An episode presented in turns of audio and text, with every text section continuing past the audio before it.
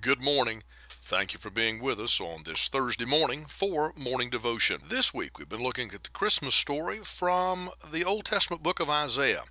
Isaiah chapter number 9 and verse number 6 declares, For unto us a child is born, unto us a son is given, and the government shall be upon his shoulder, and his name shall be called Wonderful, Counselor, the Mighty God, the Everlasting Father, the Prince of Peace.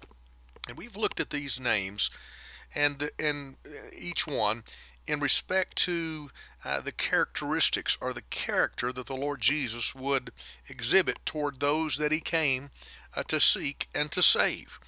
Uh, and notice the scripture doesn't say his names plural, but his name singular.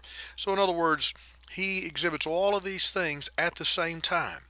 We said on Monday that he's the supernatural one because the Holy Spirit said his name is wonderful, which means a miracle or, or, something extraordinary.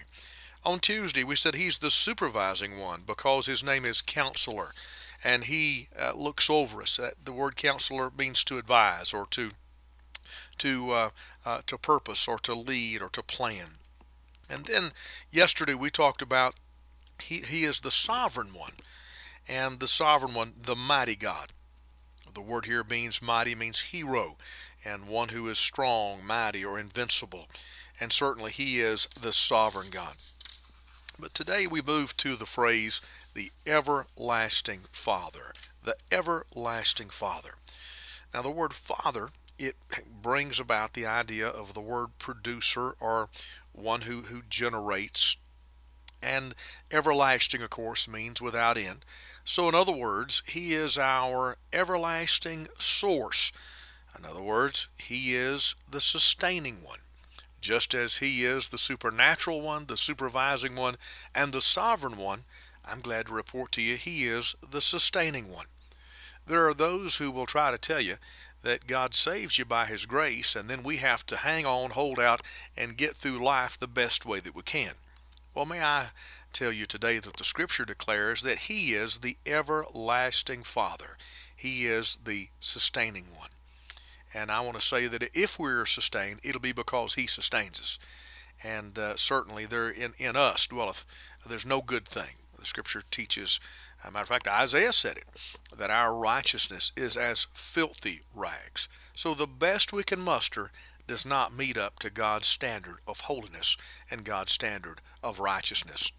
You see, if God created us through Adam, then thank God He recreated us through the new birth in Christ Jesus.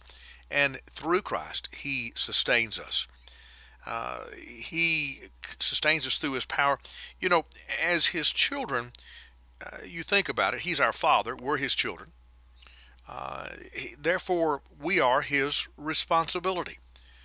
When my children were, were under my roof, and especially when they were young, they didn't have to worry where the groceries were coming from.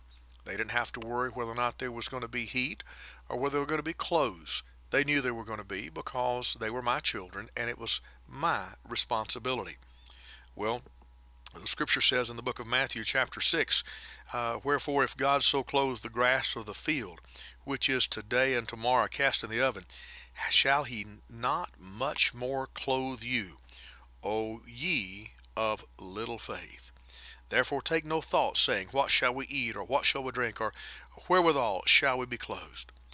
Well, that doesn't mean that we don't think about these things, or obviously uh, to take a, uh, a, a nonchalant attitude about uh, the things that we need, but rather that we don't fret about them, that we don't worry about them, understanding that God provides. He's our Father, and He's our everlasting Father.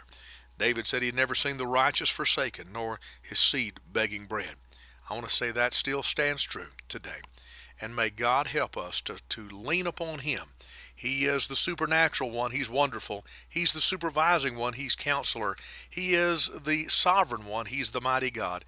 And He's the sustaining one. He's the everlasting Father.